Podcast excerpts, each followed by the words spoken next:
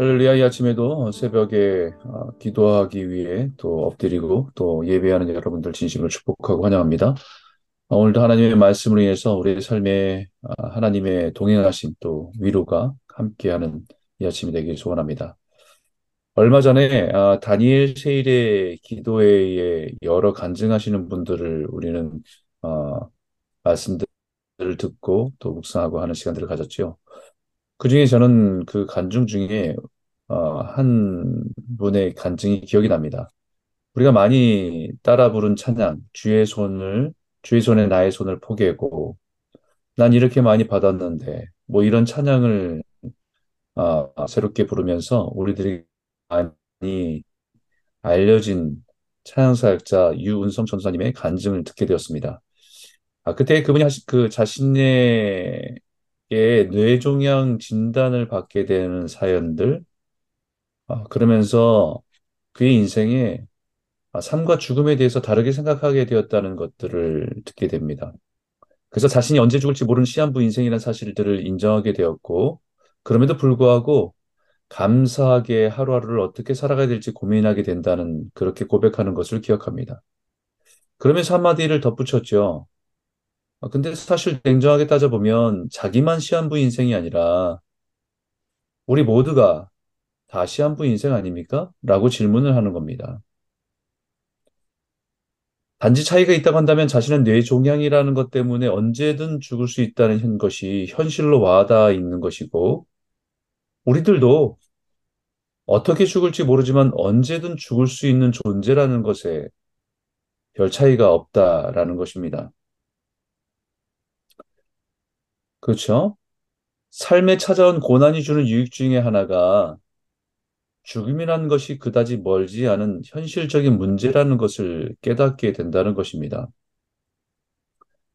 매일매일 살아가는 분주한 삶에서 죽음은 머나먼 이야기처럼 들리고 현실감 없는 주제였지만, 그러나 감당하기 어려운 문제와 고난을 겪게 될 때에 깨닫게 되는 것은 죽음은 바로 곁에 있는 것임을 느끼게 한다는 것입니다. 성경에도 다윗 자신의 인생에 닥, 닥쳐온 고난의 문제 앞에서 이것을 깊이 깨닫고 고백했지요. 사무엘상 20장에 보게 되면 나와 죽음의 사이는 한 걸음뿐이니라 라고 고백했습니다. 한 걸음. 죽음이 멀리 있지 않고 바로 코앞에 있음을 느끼며 살아간다는 것입니다.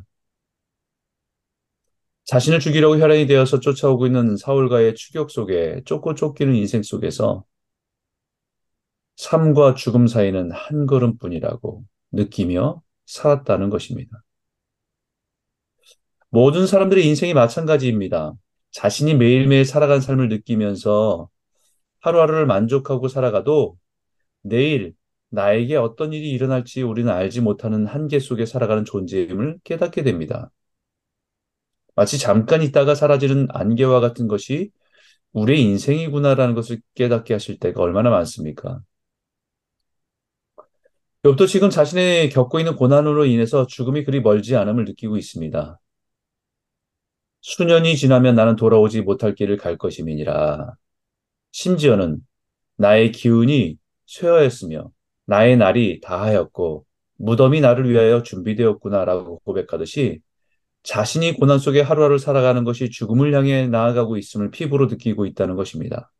그리고 11절에도 나의 날이 지나갔고 내 계획, 내 마음의 소원이 다 끊어졌구나라고 고백하고 있습니다. 이것은 가까이에 있는 죽음이 두렵다는 것이 아닙니다. 오히려 죽음이 지금 내가 겪고 있는 고난을 벗어날 수 있는 유일한 것처럼 보이기도 하는 것입니다. 그래서 고통의 한복판에서 많은 사람들이 하는 말이 이렇게 하루를 더 산들 무슨 의미가 있는가? 차라리 죽음이 주님이 지금이라도 부르시면 당장이라도 달려가고 싶다라고 말하는 것입니다. 유은성 전사님과 같이 자신에게 뇌종양이라고 하는 병이 있음을 인정하고 자신이 시한부 인생이라는 사실을 인정할 때에 우리 스스로에게 해야 할 올바른 질문들은 그러면 나는 언제 죽지가 아니라 그럼 이제 인생을 어떻게 살아가야 하지라는 것입니다. 나에게 주어진 인생을 어떻게 살아가야 하지? 라는 질문이 올바른 질문이라는 것이죠. 왜냐하면 우리는 죽음으로 끝나는 인생이 아니라 죽음 너머의 삶, 영원한 삶을 향해서 나아가는 존재이기 때문입니다. 언제 죽고 얼마나 오래 살다 보, 살고 이것보다 더 어떻게 살아왔는지가 어떻게 살아왔는지 그 증거를 가지고 주 앞에 서야 하는 존재들이기 때문입니다.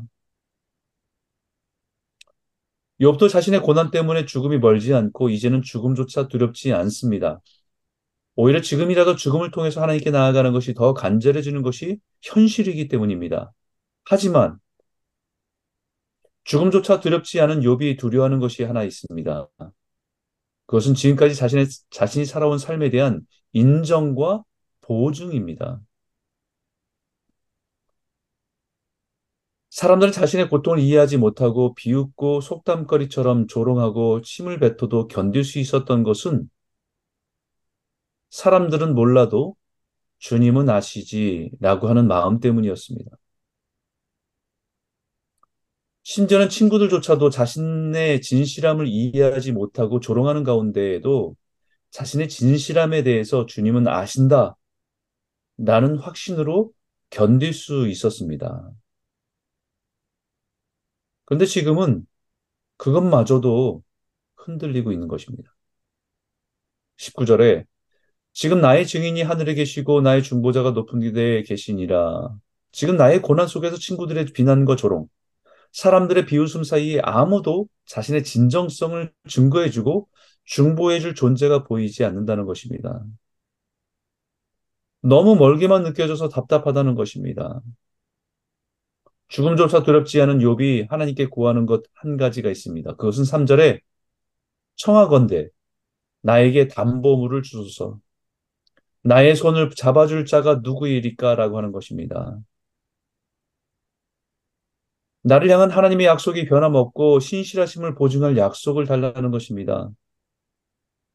아무도 이해하지 못하고 세상이 나를 알아주지 못해도 나를 나의 삶을 아시는 주님, 내 중심을 살피시는 주님은 내가 어떻게 살아왔는지를 아시는 주님이 내가 안다라고 말씀하시는 것, 그거 하나면 됩니다. 라는 고백입니다.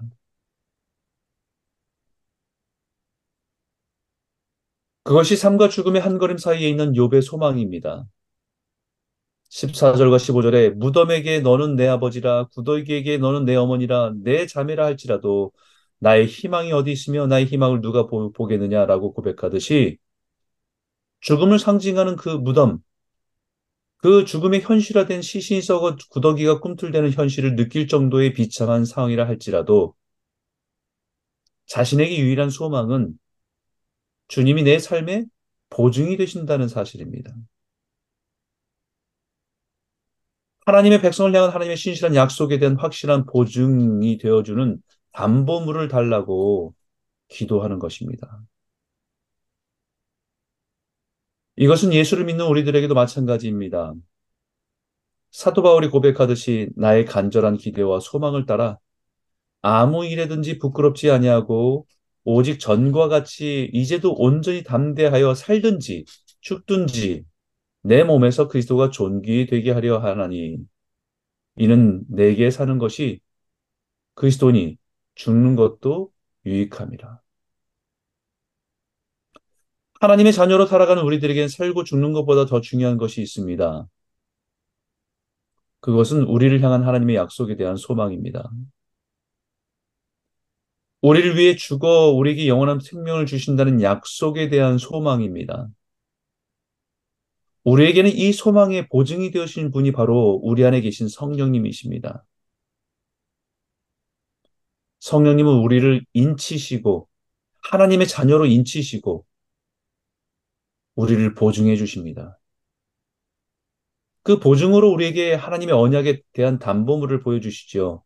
그 담보물은 바로 예수 그리스도의 십자가입니다. 사랑하는 성도 여러분, 예수의 생명으로 하나님의 자녀로 살아가는 우리들에게 수많은 고난 속에서 변함없이 우리를 보증하시는 성령님, 내 자녀라고, 너는 하나님이 귀히 여기는 하나님의 자녀라고,